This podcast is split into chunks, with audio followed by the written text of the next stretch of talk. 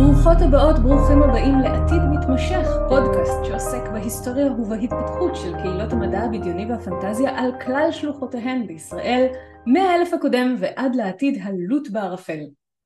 אני קרן לנצמן, איתי אהוד מימון, ואנחנו מארחים היום את האיש והאגדה תומר שלו. תומר, תציג את עצמך בשבילנו בבקשה. שלום לכם, כיף להיות איתכם. אני תומר שלו, חובב מושבע של מדע בדיוני ופנטזיה מינקות, עוד מהימים שהייתי בן 8 והייתי צופה בערוץ הלבנוני, אני חושב שהיה פעם Middle East Television או משהו כזה, בסטאר טרק, The Next Generation. חצי הבנתי מה הולך שם, חצי לא, עם הזמן זה נהיה יותר ברור, אבל דבר אחד היה מאוד ברור כבר אז בגיל 8, אני מכור לכל דבר שלא אפשרי. ואז גיליתי את המדע בדיוני, וקצת אחרי זה גיליתי את הפנטזיה, והרבה הרבה הרבה אחרי זה גם גיליתי את המשחקי תפקידים, רמז, כל השלישייה הזאת קשורה באופן פעילי לנושא שנדבר עליו עוד מעט. אוקיי, אז כלומר נתת לנו הקדמה קצרצרה איך גילית את המדע הבדיוני, נתחיל עם השאלה הקבועה שאנחנו שואלים את כל מי שמתארחים אצלנו, מתארחות אצלנו, וזה איך נכנסת לקהילה, איך גילית את הקהילה ואיזה קהילה, לאיזה קהילה נכנסת, איזה קהילה מצאת? אז באמת מה שמעניין זה שאני לא מצאתי את הקהילה וגם לא גיליתי את הקהילה, הקהילה מצאה אותי. הימים לפני 20 שנה, קצת פחות, המקום אוניברסיטת תל אביב. היה שם תומר קטן וחמוד, סטודנט לתואר ראשון, שבא ללמוד כלכלה וניהול, וראה מודעות בכל מיני מקומות בקמפוס של אוניברסיטת תל אביב, שיש איזה מועדון כזה של הקרנת סרטים או סדרות מדע בדיוני, ומה היה להם שם בתפריט בדיוק באותו זמן, הייתה תוכנית סדרה אנטרפרייז.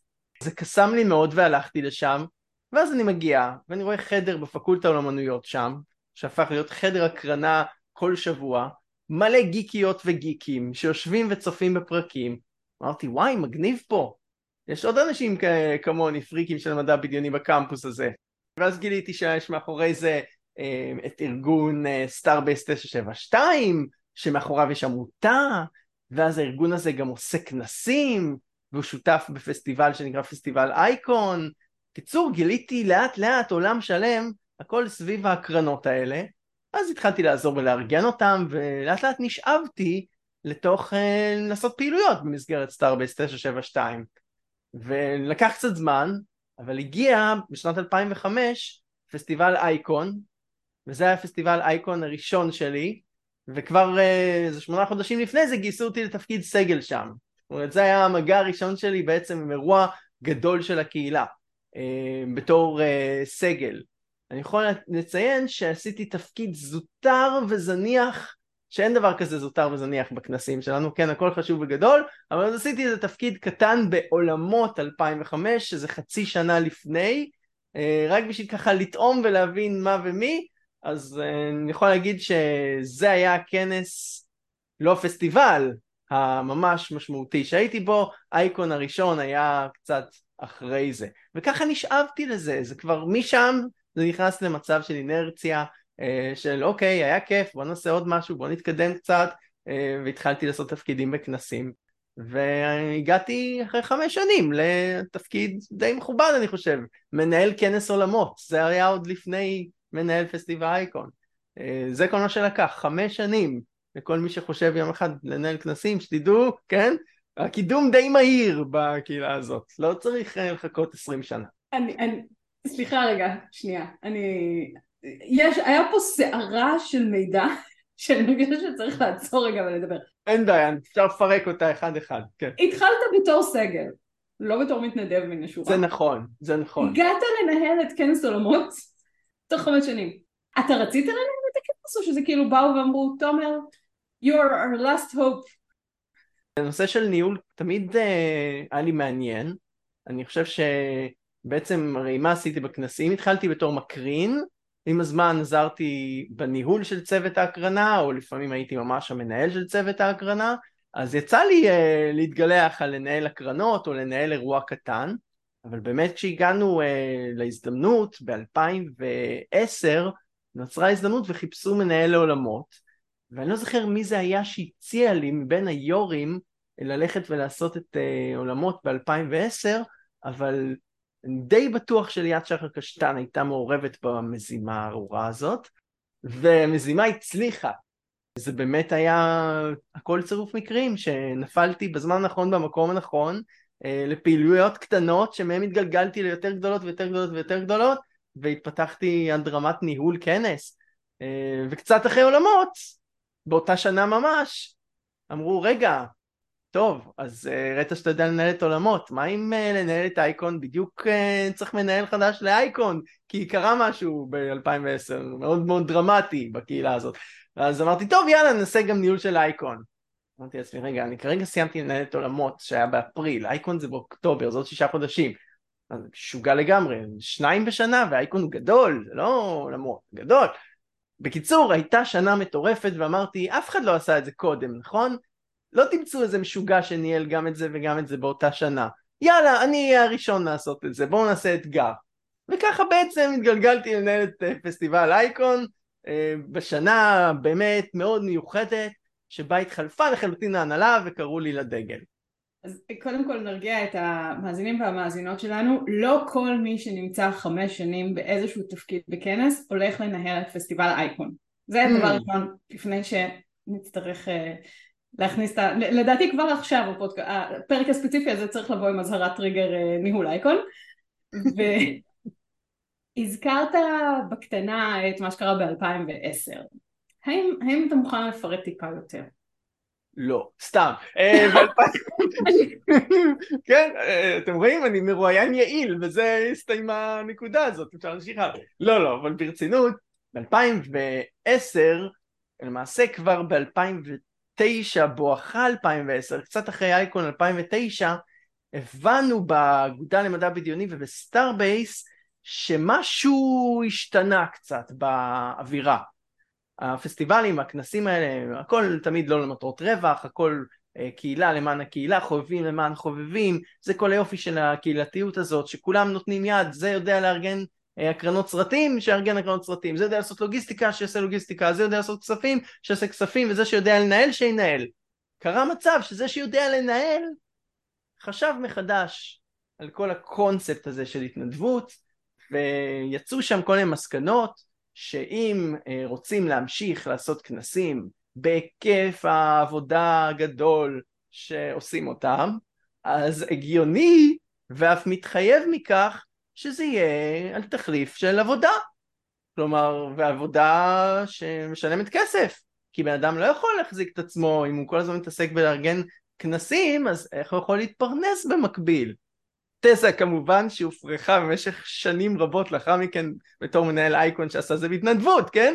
ברור שהתזה הזאת כמובן קרסה לחלוטין, אבל נשים רגע בצד הזה שהיא הייתה לא נכונה, היא הייתה מבחינה מוסרית דבר בלתי מתקבל על הדעת בקהילות שקמו על תארת ההתנדבות ועל הרצון להירתם אחד למען השני, ולא ראינו שום היגיון בזה שהעסק הזה יהפוך להיות 100% ביזנס שמישהו מתפרנס ממנו.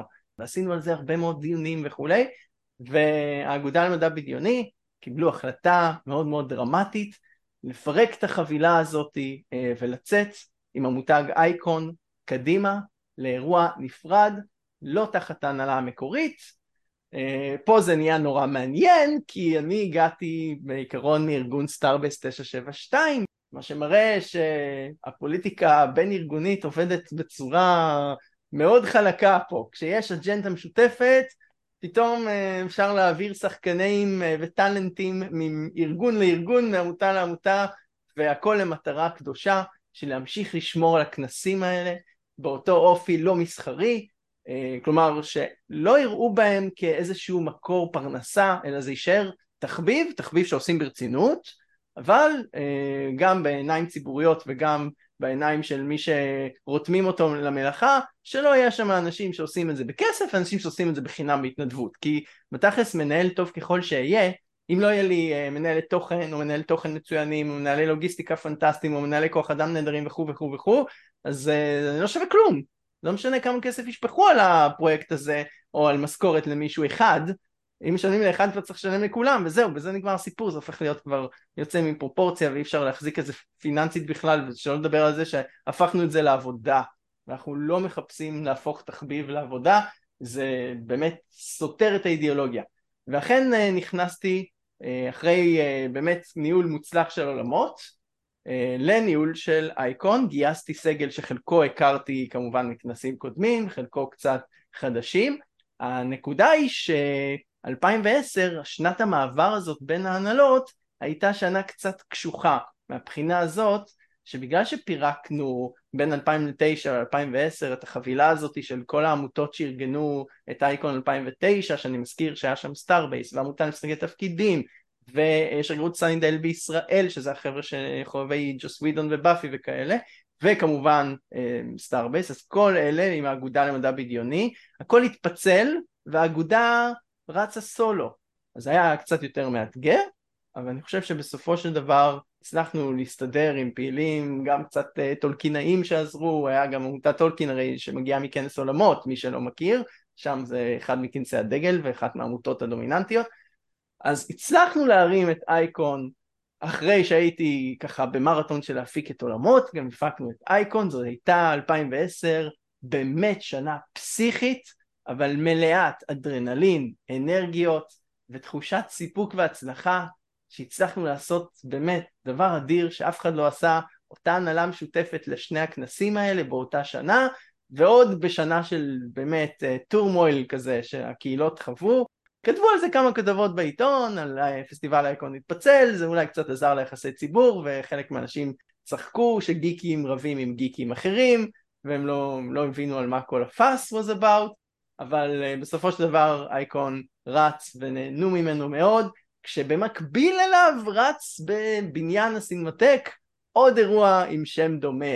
ומ-2012 כבר, מה שנקרא, אפשר להגיד, חזרנו לשגרה מלאה, עם כל השותפים הטבעיים שהיו אמורים להיות, ואתם יודעים, הזמן מרפא את הכל, כמו שאומר השיר, אז ואם לא את הכל, אז את הרוב. אני רציתי להגיד משהו על זה שפרק זה יסופק למאזינים ומאזינות עם לוח שם וחוטים אדומים כדי להבין את כל מה שקרה, אבל במקום זה אני אתן לאהוד לשאול שאלה רצינית. אתה דיברת על סגירת מעגל ב-2012 ואני רוצה להחזיר אותנו, אם סגרנו מעגל אני רוצה להחזיר לא נקודת הפתיחה, אבל כן מעניין אותי לפחות לשמוע ואותנו בכלל, לשמוע קצת יותר לארגונים הקטנים יותר והכנסים הקטנים יותר, כי זאת הייתה נקודת כניסה של, גם שלך וגם של רבות ורבים אחרים, אז אם תוכל לספר לנו טיפה על הכנסים הקטנים האלה ומה, איזה פעילויות יש בהם, איזה קשרים נוצרים בהם וכן הלאה. בעצם ארגונים שהיו ואינם עוד, אפשר לומר, אז היינו את שגרירות סנידל בישראל, שהייתה עושה מסיבאפי, שזו מסיבה על תארת השירים שיש במסגרת הסדרה באפי כותלת הרפדים, והכניסו פנימה גם עוד כל מיני סדרות, פרי יצירתו של ג'וס ווידון שיצר את באפי, אז כבר אמרו יאללה זה קהל חופף, הגדילו את זה ועשו הרבה מאוד אירועים, כנסים, מסיבות, זה היה ממש ממש כיף. הארגון הזה יצא מתוך ארגון סטארבייס 972, בעצם ארגון שישב הרבה זמן על אותה עמותה מבחינת התפעול שלו, כמו סטארבייס 972, וקיבל את כל הסיוע והעזרה הלוגיסטית בשביל לקום בתור ארגון עצמאי, וכשסטארבייס 972 דח עם השנים, אז הוא יותר פנה לעזרת האגודה למדע בדיוני, שבאמת ניסתה לעזור לו, אבל בסופו של דבר הוא נסגר עקב חוסר פעילות. לצד שני הארגונים האלה, יש עוד ארגון שכבר לא קיים היום, ארגון אוקיי, שהיה ארגון אספני וקוראי קומיקס ישראל, זה היה ראשי תיבות של אוקיי, והוא גם בשנים הראשונות שהייתי בקהילה הזאת, היה מרים כנסים חד יומיים, זה לא שרד לצערנו, היה לנו, ועדיין יש לנו ארגון מאוד חזק שלא מתעסק רק במדע בדיוני, אלא הוא מגיע מעולם התרבות היפנית, בעצם ארגון מנגה ואנימה ישראל, המאי, שזה ארגון שעושה בעצמו כנסים מאוד גדולים, וגם אירועים קטנים לאורך השנה. הוא גם יצא מתוך האגודה למדע בדיוני, החוצה, בדיוק כמו שהשגרירות סאניטל ישראל יצא מתוך סטארבייס, אז הוא יצא מתוך האגודה למדע בדיוני, והוא עובד בנפרד לחלוטין, והוא אף פעם לא היה שותף לעולמות ואייקון, כל העולם הזה של תרבות יפן, אמנם הוא היה שותף מבחינת התוכן הרבה מאוד שנים, הוא מכניס תוכן, אבל לא ממש כחלק בלתי נפרד מחוויית ההפקה של הדבר הזה. צופנו או מאזיננו מבולבלים מרוב שמות וניים דרופינג של כנסים. ואם אני אגיד פנטזי קון שקורה בקיץ, בכלל נבלבל את כולם עכשיו. אבל כן, היו הרבה מאוד כנסים שכבר לא קיימים על מפת הכנסים של היום. שנת השידור שלנו, אני מניח, היא 2023, נכון? כן, אבל זה, אתה יודע, זה for the ages. אז כן, זה צריך מה שיקרא for the protocol, לתעד את זה. היו פה באמת הרבה מאוד כנסים יש גם עוד כנסים שלא הזכרתי אותם בשמם, שהם לא נכחדו. בדיון למשל שינה קצת צורה, אבל קיים, זה כנס ספרותי של האגודה למדע בדיוני.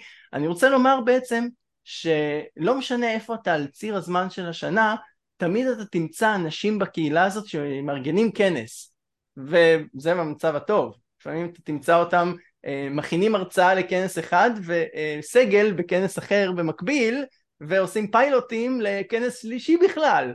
פיילוטים להרצאות, שזה דבר מגניב, כי צריך להכין את המרצים ולתת להם פידבקים, שהכל יהיה מושלם מול הקהל האמיתי.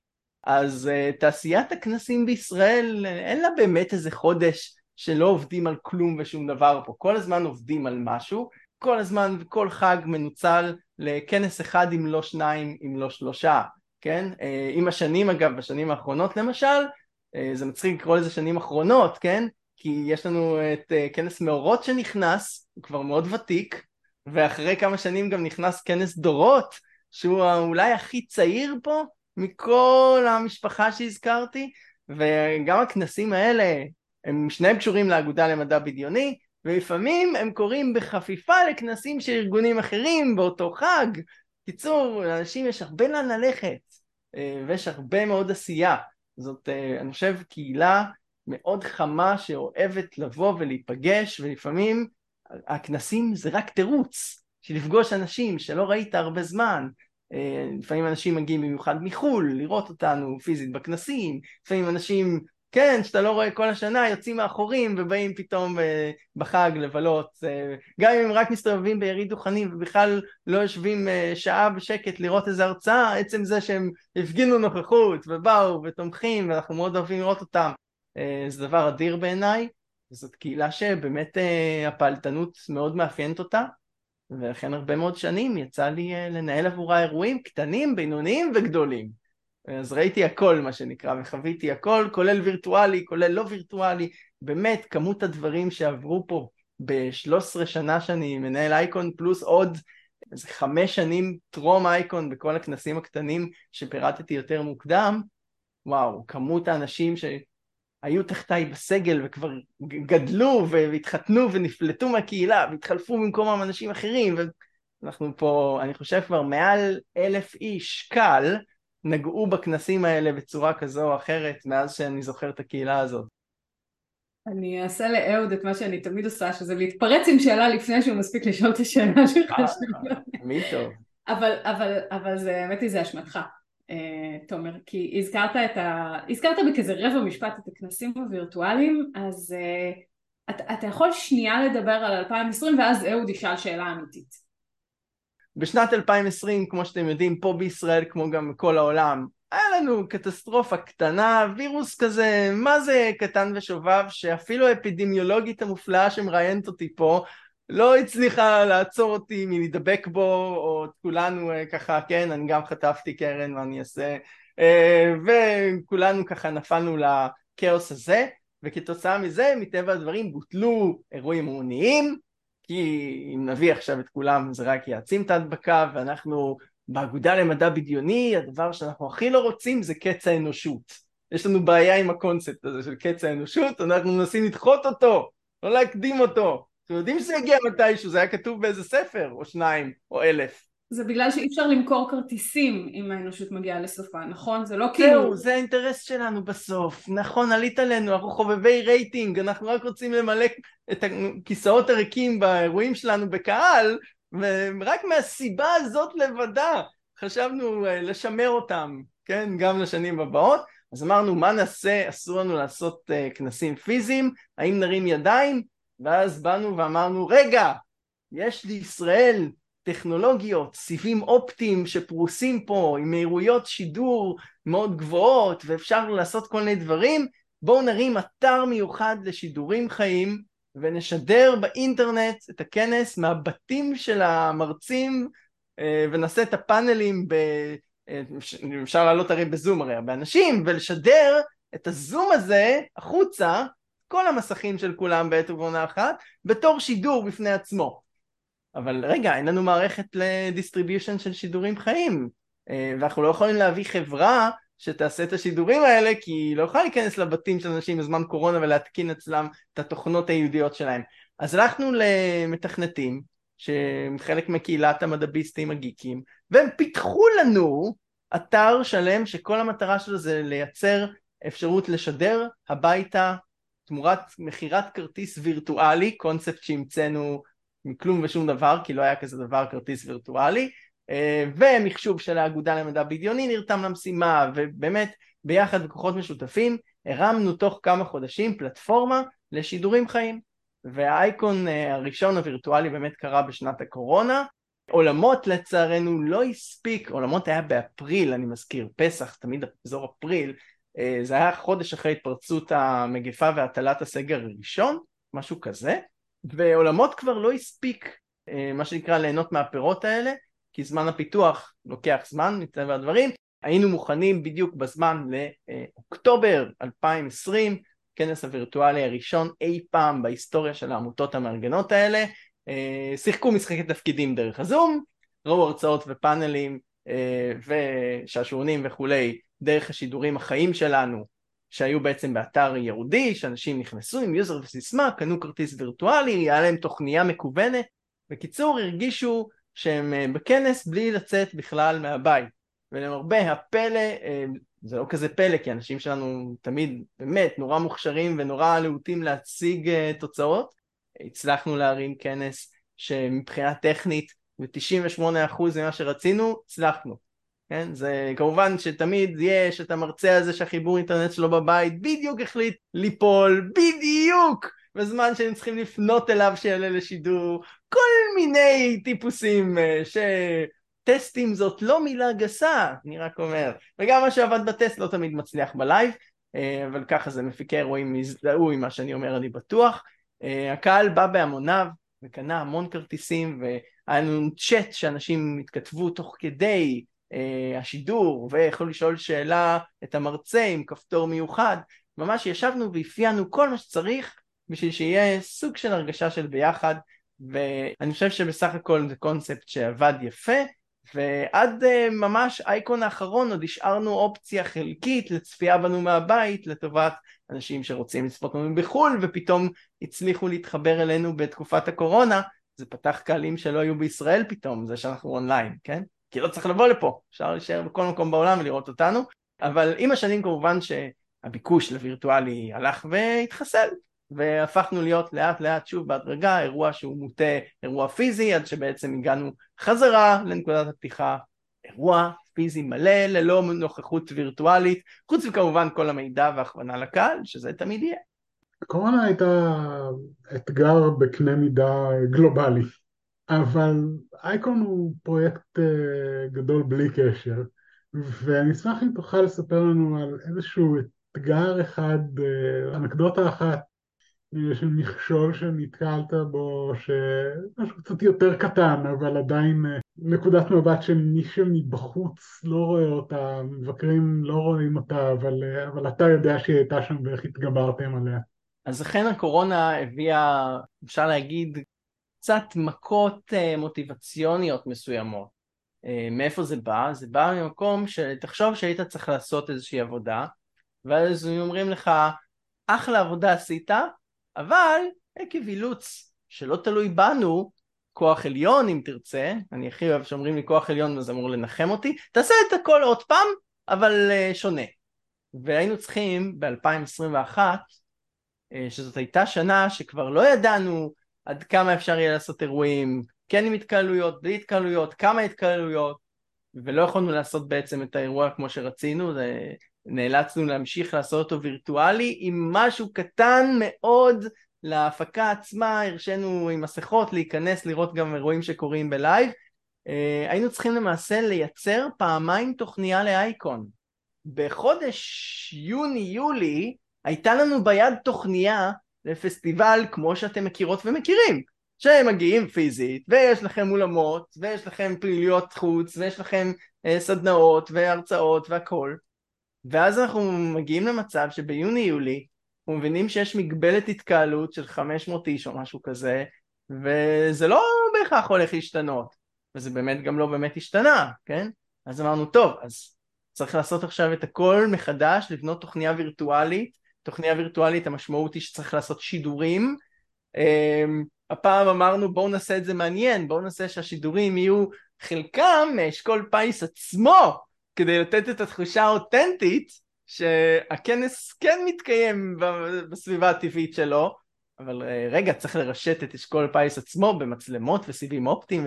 בקיצור, שפכנו הר של כסף על הרעיון החמוד הזה, אבל האגודה זרמה איתי עם הרעיון הזה, זה בסדר. והסגל אמר, what the hell, הוא יודע מה הוא עושה, הוא מנהל את זה כבר שנים, הוא כנראה יודע מה הוא עושה. אז כולם זרמו עם הרעיון הזה, וזה היה להיט מאוד גדול, כן? שידורים חיים מהבמה של אשכול פייס עד הבית, מה יכול להיות יותר כיף מזה? מה יותר כיף מזה? שהיינו יכולים להכניס קהל לשם, ולא רק לשים את ההפקה שלנו בתור קהל, שישמעו קולות רקע של אנשים מוחאים כפיים והרצאות שם, באמת, כן, המרצים באו לשם עם מסכות, הורידו את המסכה, העבירו את ההרצאה, שמו את המסכה וירדו מהבמה, כן, ממש ככה, זה היה נורא עצוב, וכמובן המשיכו שידורים מהבתים, והקמנו שם חמל שידורים, כי צריך לשדר הביתה דרך אתר השידורים, את הסיגנל שמגיע מהבתים של המרצים, ואת הסיגנל שמיוצר 2 מטר מהחדר שידור, מהאולם המרכזי של אייקון. בקיצור, זו הייתה חוויה נהדרת לצוות מקרינים, שלא ישכחו לי את זה לנצח, כמה היה שם מורכב, מה שנקרא, מתחתי את גבולות שנקרא הגדרה, מה זה נקרא להיות צוות טכני או צוות הקרנה של אירוע בסדר גודל הזה. אז בוא נגיד שהייתה באמת שנה כיפית, נורא נהנינו מהפירוטכניקה ומכל השכלולים האלה, ומצאנו את עצמנו עושים באמת אירוע מאוד מיוחד שלא היה כמותו. אני חושב ששוב ההתלהבות של כולנו והמסירות שלנו שלא יהיה מצב שאייקון מתבטל אף שנה, מגפה לא מגפה, עניינים לא עניינים, זה באמת הציל אותנו. ואני חושב שבאמת, וואו, זה רק מראה כמה גם הקהל מסתגל לכל שינוי, גם הסגל מסוגל, מה שנקרא, להכיל את הדברים האלה, ורק ב-2022, סוף סוף, שזה לא כזה מזמן, עוד מעט אייקון 2023, בזמן שאנחנו מדברים עכשיו, חזרנו סוף סוף לאירוע מלא וגדוש בקהל, והחיבוק של הקהל שחזר לא ישאיר מקום לספק, וירטואלי, אאוט, אנשים רוצים, אתם יודעים, את הדבר האמיתי, וככה צלחנו את הקורונה בתקופה של חידושים טכנולוגיים, של כל מיני דברים שעבדנו עליהם במיוחד, ויכולות שפיתחנו, כך שאם היא תחזור, אנחנו כבר מסודרים, רק שלא יבוא אבל, בבקשה, לא צריך עוד שידור חוזר של זה, בהחלט. לא, אני חייבת להגיד, אנחנו עברנו 3 חודשים לפני אייקון, אני פספסתי בריל טיים את אייקון 2021 ואייקון 2022, הם שניהם הייתי בחול, אז מבחינתי דווקא הרצועה הווירטואלית הייתה נהדרת. אתה מנהל את אייקון כבר, ניהלת את אייקון, כבר 13 שנה פלוס מינוס? נכון, בין השנים 2010 ל-2012 ברציפות, ב-2010 אני מזכיר, זה היה להתמסר עם עולמות אייקון, כלומר זה היה 2010 עולמות, 2010 אייקון, 2011 עולמות, 2011 אייקון, ואז הבנתי, שאולי בעצם כדאי להסתפק באחד גדול בשנה, ואז יהיה לי יותר attention לתת לו, ולא לעבוד 12 חודשים בשנה על כנסים, ואז בעצם רצתי רק על אייקון עד ממש לפני שנה, באייקון 2022. אז השאלה שלי, אפשר להיות חלק מהקהילה, כשאתה מנהל את הפסטיבל הכי גדול, שלוקח, בוא נדע לאמת, שנה להרים, אני יודעת, כי הייתי בסגל שלך, אני קיבלתי התראה בנובמבר, אוקיי, מתחילים לעבוד על אייקון הבא, אז כאילו... להיות חלק מהקהילה הזאת אפשר בהרבה מאוד דרכים. אפשר לבוא החל מבן אדם שאנחנו אפילו יודעים איך קוראים לו, ופשוט פוגשים אותו בכנסים, קונה כרטיס, נכנס להרצאות, מוכר כפיים, קונה מרצ'נדייז, כותב אחרי זה בפייסבוק כמה הוא נהנה, כן? זה אנגייג'מנט אולי בלבל יחסית נמוך, כי אולי הוא אפילו לא הספיק להכיר אנשים, הוא שם בא, או שמביא את החברים שלו בבית ספר, מהצבא, מאוניברסיטה, לא משנה מאיפה, חווה איתנו איזושהי חוויה, וחזר איתה הביתה ולקח מה שלקח, למד מה שלמד. אתם יודעים, אנחנו בסוף מייצרים לאנשים good time וזיכרונות שהם יקחו איתם לכל מקום, כמו כל אירוע תרבות. מאוד חשוב לקדם אירועי תרבות במדינה שלנו, המשוגעת, היא צריכה את זה, שנשאר שפויים פה.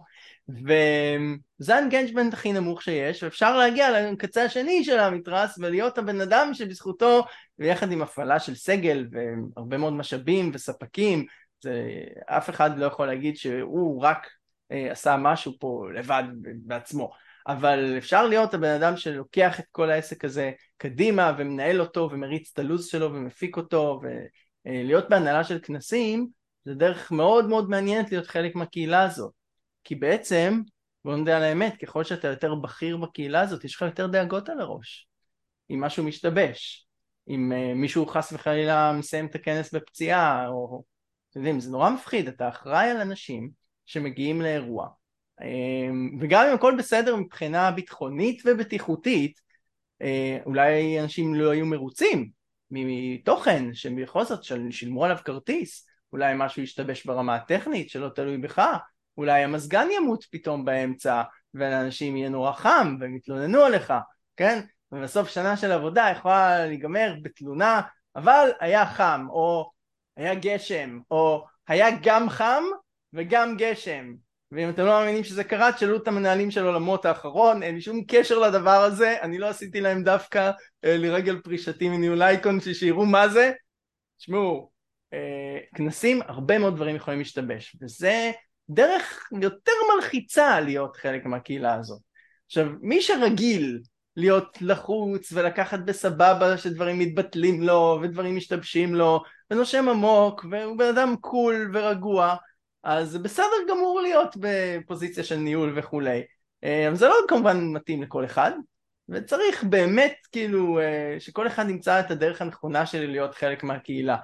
אז הפעילות הזאת של לעשות כנסים עבור הקהילה, היא בהכרח נותנת לך איזושהי מסגרת, שהיא קודם כל מסגרת חברתית, אבל מעבר לזה היא מסגרת שנותנת לך כלים לחיים, כן? אני לפני שניהלתי כנסים, חצי מתל אביב שאני מכיר היום, הכרתי רק בזכות זה שאני צריך להגיע לכנסים ולהבין איפה קהל יהיה, ואם הוא ילך לדיזנגוף סנטר, האם הוא יספיק לחזור משם או שלא נעשה איתם את השטף. אז כל מיני, התחלתי ללמוד על דברים שקורים בתל אביב בזכות הדבר הזה שנקרא פסטיבלים וכנסים. לפני זה לא היה לי הרבה סיבות לבוא לתכלס לתל אביב, בטח לא לאזורים האלה של העיר. אז אתה לומד הרבה כלים של ניהול זמן וניהול אנשים, וכלים לניהול משימות, אם הם כלים דיגיטליים שצצו עם השנים. העולם השתנה מקצה לקצה, פעם בלי תוכניה על נייר לא היית יכול להסתדר בכנס, יש כל כך הרבה אירועים ואתה לא יודע מה לעשות עם עצמך, ובכל רגע נתון אתה מפספס איזה 13 דברים, נכון? בהגדרה, בכנסים ופסטיבלים כאלה גדולים. היום עם אפליקציות אפשר להנגיש לקהל ולעשות רימיינדרים אוטומטיים לתכנים האהובים עליהם וכולי, ולייצר פה חוויית ביקור הרבה יותר טובה, אז כבר לא צריך לעשות את כל העבודת עיצוב שהייתה צריכה ללכת לתוכניה, אפשר להשקיע אותה בדברים אחרים, או להשקיע את אנשי סגל האלה במשימות אחרות, וככה לתת פה בעצם ניצול טוב יותר של זמן, של חובבים שרוצים לעשות משהו למען הקהילה שלהם. אז השנים האלה, ובכלל פרספקטיבה של זמן, הביאו אותי למסקנה שכנסים של היום והכנסים של... אני התחלתי עוד בסגל ועוד לפני שניהלתי, הם באמת שונים לגמרי בכל שיטת העבודה שלהם. הטכנולוגיה עשתה קפיצה דרך משמעותית בכל רמה שאתם רק יכולים לדמיין. אם בפסטיבל הראשון שבעצם הייתי אחראי שם על הקרנות, הייתי מביא גלילים ענקיים של סרטים 35 מילימטר שמכינים אותם מפילם צלולייד כזה, שכל סרט שוקל איזה 20 קילו, זה כמה גלילים, כל גליל זה מערכה של, לא יודע, איזה חצי שעה פחות או יותר נכנס בגליל כזה, וצריך להרכיב את הדבר הזה עם סלוטייפ, ולשים אותו על מכונה ענקית ולהקרין, כלומר היינו מאוד תלויים גם באנשי מקצוע. היום אתה מביא דיסק און קי, או מוריד קובץ מהאינטרנט ומביא אותו להקרנה, בדיוק על אותו מסך ובדיוק באותה איכות, כמו שהיית יכול לעשות לפני 17 שנה עם הקופסאות הענקיות האלה, שבמקרה הטוב לא שברת עליהן את הגב כשסחבת אותם, ובמקרה הרע גילית בתוכה מחבר מת, שהגיע כל הדרך מאוסטריה, יחד עם הסרט, הוא כבר הגיע קומפלט גם מחבר מת. זאת אומרת, זה חוויות שכבר לא יכולות לקרות היום בעולם הדיגיטלי, נגמר הסיפור הזה. אז כן, אני הייתי אומר שההיסטוריה שלי בכנסים, על כל המהפכה הטכנולוגית שעברנו פה, עם פריצת האינטרנט המהיר, הפייסבוק, הסושיאלס, הסמארטפונים, וכל האפליקציות שבאו, הסתגלתי לכל הדבר הזה, ולכן אני יכול להרגיש מצד אחד נורא עתיק, שהתחלתי בימים שכאילו ניהלנו כנסים נטולי טכנולוגיה כמעט, עם נגני DVD, למי יש היום בבית נגני DVD, כן, פעם זה היה נפוץ, אני יודע, בתוך הפלייסטיישן והאקסבוקס מנגנים היום DVD, אני מעודכן, אני לא כזה אנטיקה, אבל אני חושב שבסך הכל ראיתי באמת 1,000 דרכים שונות איך לנהל אירוע, והסתגלתי לאורך מימדי הזמן, וזה מרתק שעברתי את כל החוויה הזאת עד שהגענו להיום, ואז בשנה שעברה הרגשתי מין איזו תחושת סגירת מעגל חשובה, מה שהביא אותי להחלטה שקצת אחרי גיל 40, בדיוק היה לי יום הולדת 40 וזה, אז אמרתי, זהו, אני חושב שזה הזמן שהאייקון קצת יעבור רענון, וזה בין היתר יפנה לי זמן לעוד תחביבים שתמיד רציתי להספיק עוד דברים וכאלה, וזה הוביל אותי בעצם לסיום הטבעי לדעתי של קדנציה מאוד מאוד ארוכה בניהול הכנסים, ואני מניח שיהיה פרק ב' במשהו שאני עוד לא יודע מה הוא יהיה בדיוק, אני מטבע הדברים ככה בברייק של אחרי, אז אני עוד לא חשבתי על זה, אבל אני חושב שזה היה נקודת זמן ממש אידיאלית, לעשות הפסקה מנושא של ניהול כנסים, באופן כללי מנושא של ניהול כנסים, לא רק מאייקון, מי שמכיר אותי יודע, גם עם המאי אני עושה לא מעט אירועים וכולי, אז זו החלטה ברמת התומר נקרא לזה, לא קשור לכנס ספציפי, זה פשוט, זה בא לי בתור נקודה טבעית ככה במחזור החיים. כן. אוקיי, אז זאת הזדמנות לשאול אותך, חוץ מהחברים מתים מאוסטריה, למה תתגעגע בניהול כנסים אחרי 13 שנים של ניהול? תראו, הדבר שאני הכי אוהב בכנסים, וזה גם הדבר שאני תמיד אתגעגע עליו, זה הפאשן המטורף, היצירתיות והאנרגיות החיוביות שאני סופג מכל האנשים שאני עובד איתם, מההתחלה שמתחילים לגבש בהנהלה הראשית של הפסטיבל את הנושא ואת התמה המרכזית, שכל שנה אנחנו מחליפים אותה ומרעננים ככה את האווירה, וזה מכתיב גם במידה רבה אחרי זה את התוכן וכולי.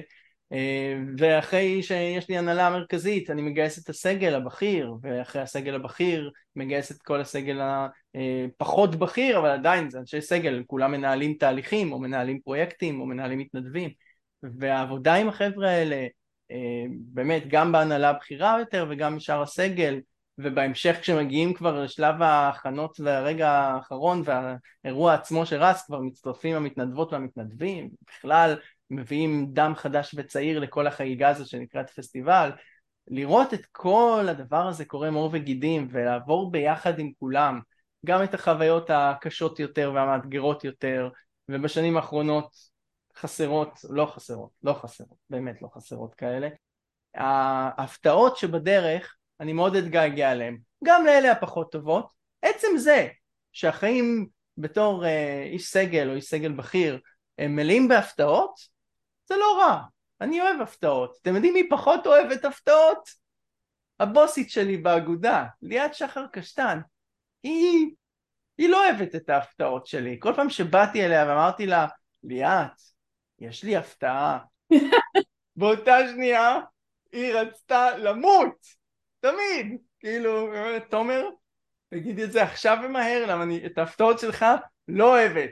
עכשיו, לפעמים זה הפתעות טובות, הצלחנו להשיג את האורח הזה וזה, הצלחנו להביא וידאו מחול, מישהי, כך וכך, לפעמים זה הפתעות של משהו נופל, משהו הולך לעלות הרבה יותר, אז היא לא יכולה לדעת, כשאני אומר שיש הפתעה, איזה סוג של, כן, אם היא באופוריה או בדיפרסיה, היא תגלה עוד שנייה, אבל ב10 שניות האלה זה פרייסלס, כי יש לי מידע שרק לי יש בתור המנהל, ואני עומד לחלוק אותו לראשונה עם יושבת הראש של האגודה, ולראות מה יקרה לה. ואז אני רוצה להגיד לראות מה יקרה לי, אבל אני יודע שהיא מאוד רגועה, היא לא... כן, לי לא יקרה כלום אף פעם.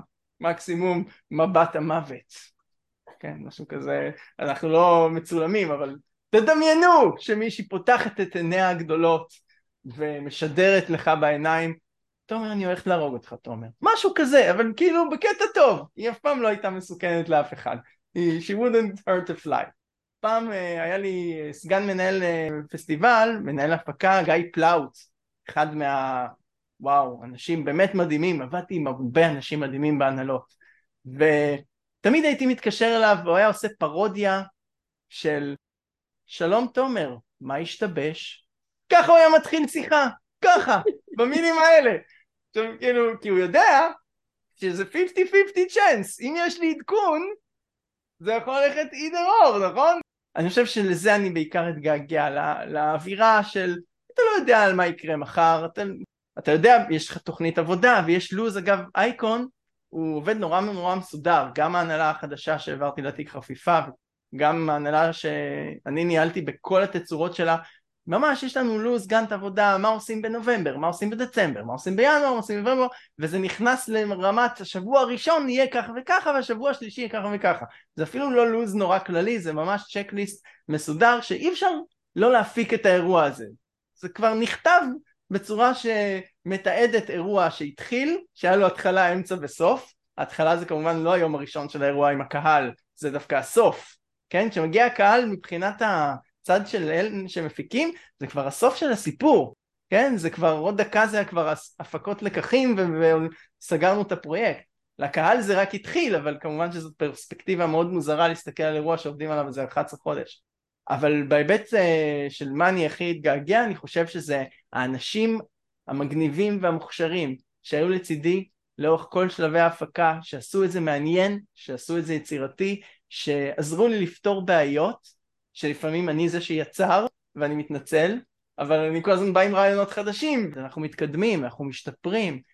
כל התחושה הזאת של להיות יותר טוב, לעשות כל מה שאתם עושים בכלל בחיים, תנסו כל הזמן להיות את הגרסה הכי טובה של עצמכם, וגם אחרי שהגעתם להכי טוב שלכם, תחפשו מה עוד אפשר לשנות, גם בשביל שלא תשתעממו מעצמכם ומהשגרה שלכם, וגם שבאמת תהיו גאים במה שהשגתם, שלא יהיה איזה שנה או חודש אפילו שמה עשיתי החודש בשביל לקדם קצת מהאג'נדות שלי, או לעשות משהו טוב בשביל אחרים. חיים פעם אחת, right? בואו נעשה את זה הכי טוב שאפשר. ואייקון מבחינתי, כמו כל הפרויקטים הקטנים והבינוניים והגדולים האחרים שנגעתי בהם, כל הזמן חיפשתי איך אני יכול לעזור לאנשים אחרים ליהנות יותר מהתחביב, ואיך אני יכול לעזור לעצמי. אם לא היה הפסטיבל הזה, מה הייתי כן רוצה שיהיה? אבל יש את הפסטיבל הזה, אז בואו נגרום לזה שזה יקרה בפסטיבל הזה, וננסות לנווט בין גבולות גזרה. תשמעו, אין לנו אין סוף כסף, אין לנו אין סוף מתנדבים, ואין לנו אין סוף סגל. ישראל גם לא בדיוק המקום הכי מרכזי על הפלנטה להביא לפה מצעד של אורחים מחול, או תקציבים ממשרדי תרבות, שאנחנו פסטיבל האלף שלהם שמבקש, אם היינו באמת עומדים בקריטריונים זה הנס, כי אנחנו לא מספיק גדולים באופן מסתורי בשביל להיות זכאים לכל מיני תמיכות באמת גדולות. אז בסדר, אנחנו, מה שיש לנו, הצלחנו ומצליחים כל שנה להרים אירועים פנטסטיים.